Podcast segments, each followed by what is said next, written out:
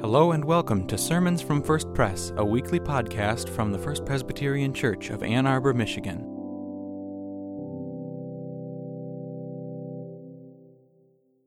The lesson for today is from Mark chapter 1, verses 1 through 3. The beginning of the good news about Jesus Christ, God's Son, happened just as it was written about in the prophecy of Isaiah. Look, I am sending my messenger before you, who will prepare your way. A voice shouting in the wilderness Prepare the way for the Lord, make his path straight. This is the word of the Lord. Thanks be to God. And with that, we turn to the text for today from the prophecy of Isaiah, chapter 40, verses 1 through 5, a prophecy to the people of Judah. Comfort, oh, comfort my people, says your God. Speak tenderly to Jerusalem and cry to her that she has paid her term, that her penalty is served, that she has received from the Lord's hand double for all her sins. A voice cries out In the wilderness, prepare the way of the Lord. Make straight in the desert a highway for our God. Every valley shall be lifted up, and every mountain and hill be made low. The uneven ground shall become level, and the rough places a plain. Then the glory of the Lord shall be revealed, and all people shall see it together. For the mouth of the Lord has spoken. This is the word of the Lord. Thanks be to God. Thanksgiving was never meant to be shut up in a single day, noted the writer Robert Caspar Lintner. And yet it is our nature to try. The emphasis we put on this day and the potential for stress it carries are unquestioned. Johnny Carson quipped that on Thanksgiving, people travel thousands of miles to be with people they only see once a year, and then discover once a year is way too often. How did you do it? You prepared. In physical ways, you got ready. You cleaned and shopped and chopped. You put clean sheets on the beds. You wipe down the backside of the toilets just in case your mother in law might look there. You prepared mentally, calculating the time and temperature of the oven, coordinating the courses for the gluten free, the nut free, the lactose free, the vegan, and the vegetarian. There was the emotional preparation, too. Put the past behind you, bothered not to bemoan the election, lamented the Lions losing again. Wait, the Lions won? The lions. The travelers, too, prepared for the crush of things to be done and the rush of arriving on time. And of course, Thanksgiving required spiritual preparation. You selected someone to give the grace, then carved your own headspace to give thanks to the one who deserves it. Each of us prepared to be with our loved ones, or to love our particularly hard to love ones, or love being alone this year. Thanksgiving requires such preparation. We merely can't phone it in. Ah, what a good thing is preparation. Beyond Thanksgiving, we have always known the value of planning. Preparation lowers our anxiety, it diminishes the power of surprise. We prepare for marriage and childbirth and home ownership, baptism, and of course, colonoscopies. We prepare to get our driver's license. We prepare our taxes. We prepare for pilgrimage and the big games. Planning puts us more in control, but something more. When we are prepared for anything, good or bad, we are more able to feel at peace. Preparation brings a certain amount of comfort. Preparation and comfort. The relationship between the two has been on my mind of late as I and many others have been feeling, well, disoriented and uncomfortable. I wonder is it perhaps a lack of preparation that has left me this way? Maybe so. Preparation and comfort come together in that experience of life we call anticipatory grief. Anticipating a loss generally assists us in making that loss a little more bearable. Anticipatory grieving does not diminish the power of the loss we feel around change, such as when someone we love dies, or maybe we move from a place we love to a home or a new job, or when our kids finally leave for college, or when we realize slowly that our marriage is over. But it does give us time to adjust to what will become the transforming moments in our lives sudden deaths, car accidents, cardiac events, house fires, anything unexpected leaves us reeling. Preparation begets comfort. And so we even prepare ourselves over the long course of life for that inevitable and ultimate change that we call death. You are dust, and to dust you shall return. We hear annually at the Ash Wednesday service as the mark is left on our foreheads. At every memorial service we attend, we anticipate our end. It does not make death more palatable or more bearable, but anticipating the inevitability brings a kind of comfort, to be sure. A therapist friend recently talked to me about all the post election energy, the local and the national coalescing around justice issues, and the efforts of the losing side to organize and channel their anger into change she's a Hillary supporter, and she lamented to me, I'm not ready to do anything. I don't want to gather or march or write or reflect, donate my time or donate my money. I'm not ready to be comforted or challenged or called. I just want to grieve. I need time to grieve. Now, no matter where you stand on the election or for what side you cast your vote, the result was unanticipated. There was no comfort or celebration to be anticipated in the preparation. For the polls f- fully failed to prepare one side to lose and another side to win. On Wednesday morning, the losers lacked anticipatory grieving, and the winners anticipatory celebrating. Change is hard, and change is uncomfortable. Preparation for change is crucial, and without it, we need time to adjust, to grieve, to deal with the new reality, to take on new challenges, and to process our discomfort. This was not what we expected. So, how do our leaders move forward? How do we move forward? When and how do people come together in spite of the unexpected, choose to seek common ground, and accept this new landscape in which we find ourselves that we might work together? And what does the church have to say about any of that? This season of Advent couldn't come at a more opportune time.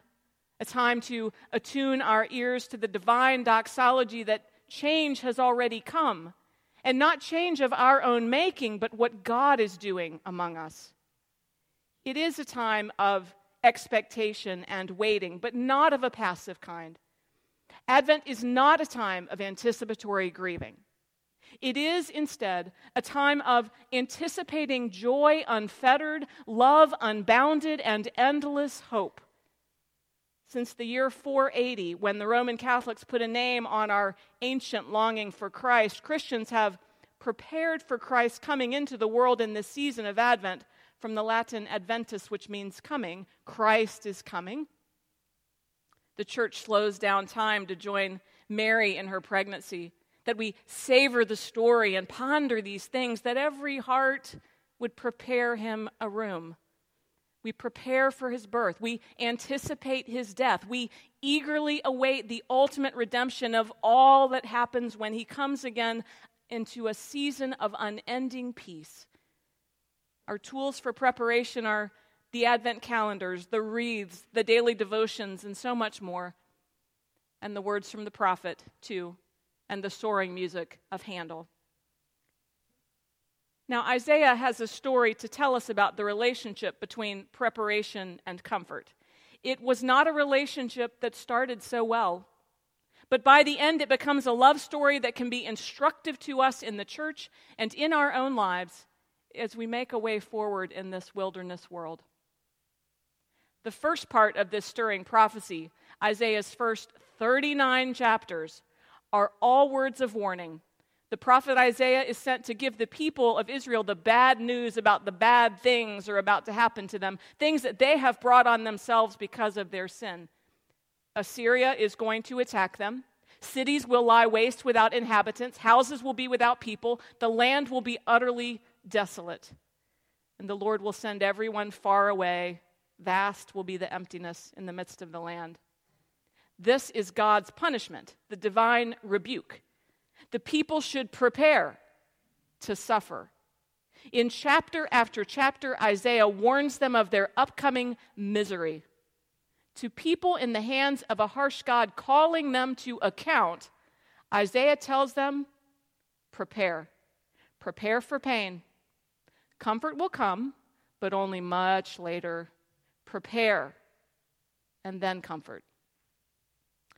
And then into chapter 40, verse 1, we go, and with a two syllable word, the second part of this prophecy radically turns. A new voice, another Isaiah, calls us into a new territory.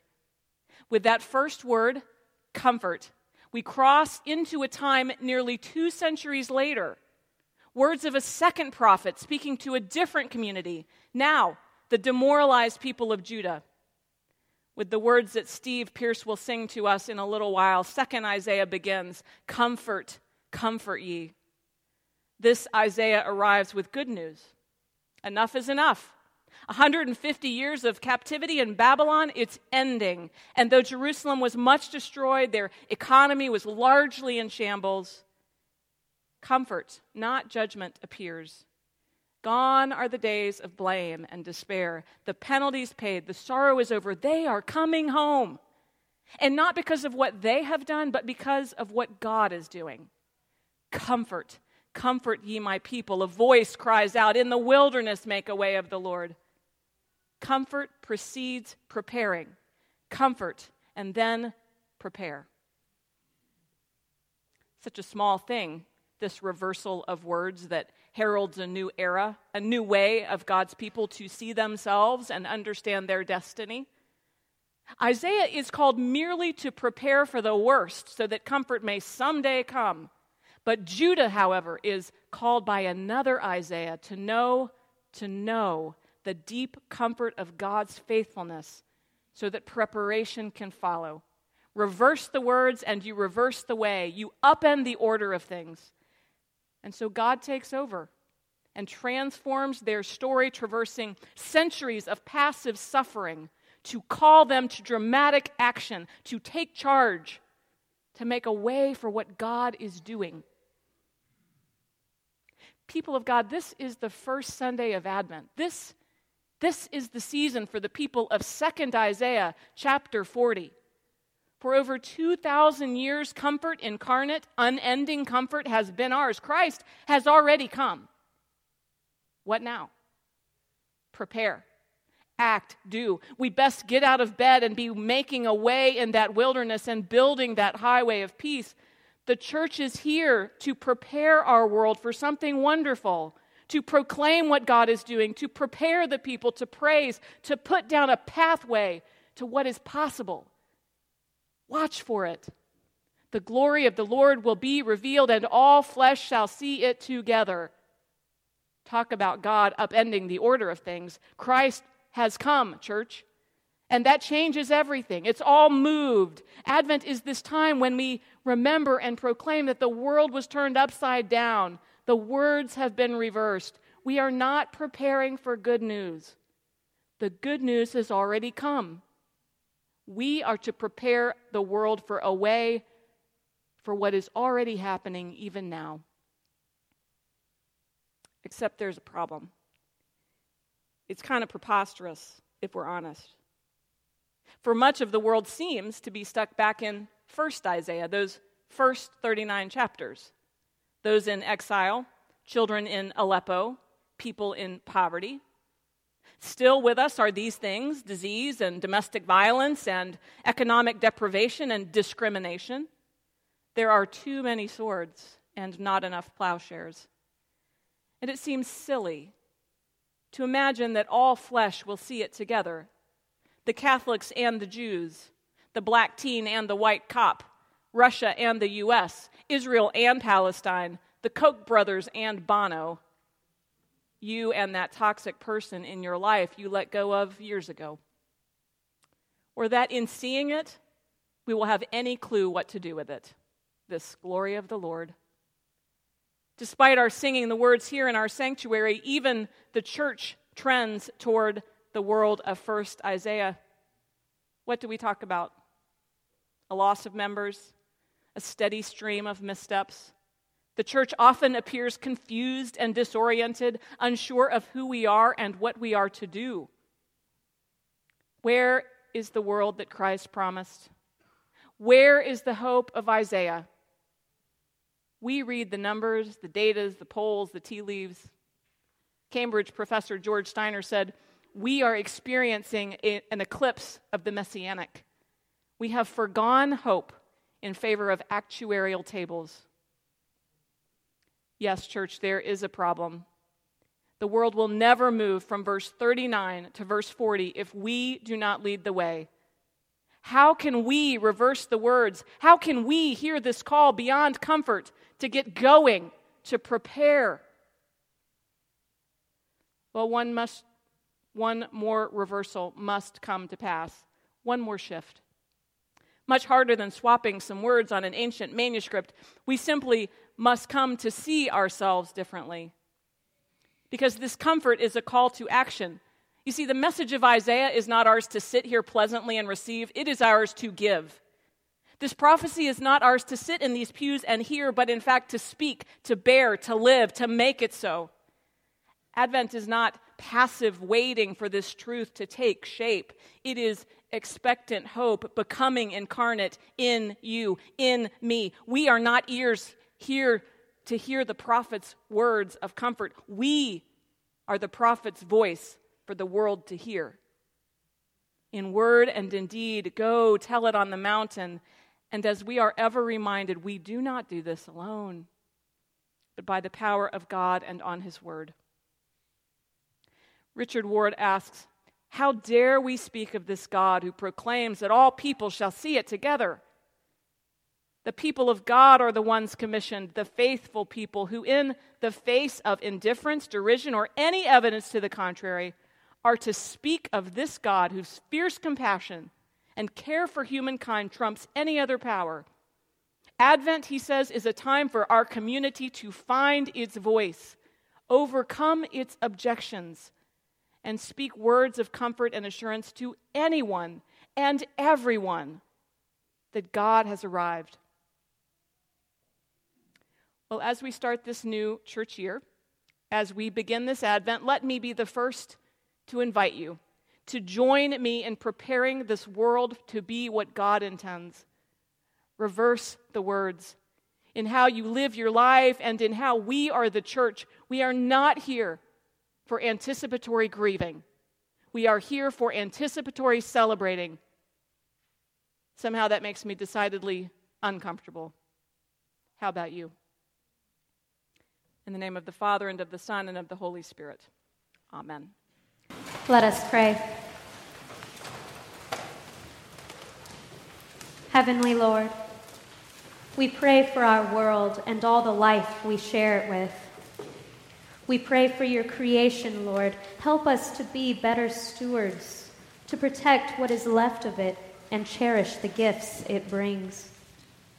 We also pray for the people of the world for those in Aleppo who have lost loved ones in the war in Syria. Be with the children who seem especially affected by these horrors. So many are in need of immediate attention and they will not receive it. God, please be with them. We pray that the medical support that is needed arrives in time. We also pray for the people of Cuba in this time of transition and for their country's continued development. We pray for the people of South Korea and for their president. May she make the most correct decisions in line with your will. Lord, with the unrest, please provide peace and direction. Lord, just as we pray for other lands who are experiencing distress, we pray for our own country. Give our leaders guidance. Give our people a love like yours. Lord, with hope in our hearts, Help us all to look to you in these times of tension. Help us to overcome our differences and seek out the Holy Spirit in every soul. Help us to turn to you above all else. As the weather grows colder, we pray for the safety and health of our communities. The colder months are difficult for many. Help us to help the homeless, to keep them warm, to wrap our children in coats and put warm food in their bellies this season. Lord, we pray for our elderly, those most susceptible to illness. Be with them and their families as we enter into this winter season. Give them wellness in body and in spirit. Please be with those who are currently in the hospitals and care facilities. Give them strength. Bring warmth to the lonely and calm to the anxious. Be with their doctors and nurses. Give them steady hands and loving hearts. Be with them in the busyness. When they grow weary, Lord, lift them up. Be with the families of the sick and the dying. May we know you are with us in every step of life, through hardships and from beginning to end. You join us in sorrow and in celebration. Lord, especially Please be with those who face the Christmas season with grief and loneliness, who face these coming weeks without a loved one for the first time. Lord, we anticipate your birth. We wait with hope on our hearts for peace, love, joy, and salvation. As much as ever, Lord, we need you. Help us to embrace your invitation into a life with Christ this Advent season.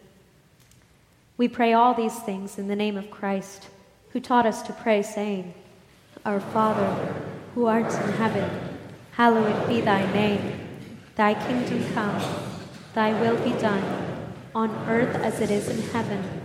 Give us this day our daily bread, and forgive us our debts as we forgive our debtors. And lead us not into temptation, but deliver us from evil. For thine is the kingdom and the power and the glory forever. Amen. Thanks for worshiping with us. For more information, visit us on the web at www.firstpresbyterian.org or send an email to info at firstpresbyterian.org. See you next week for another sermon from First Pres.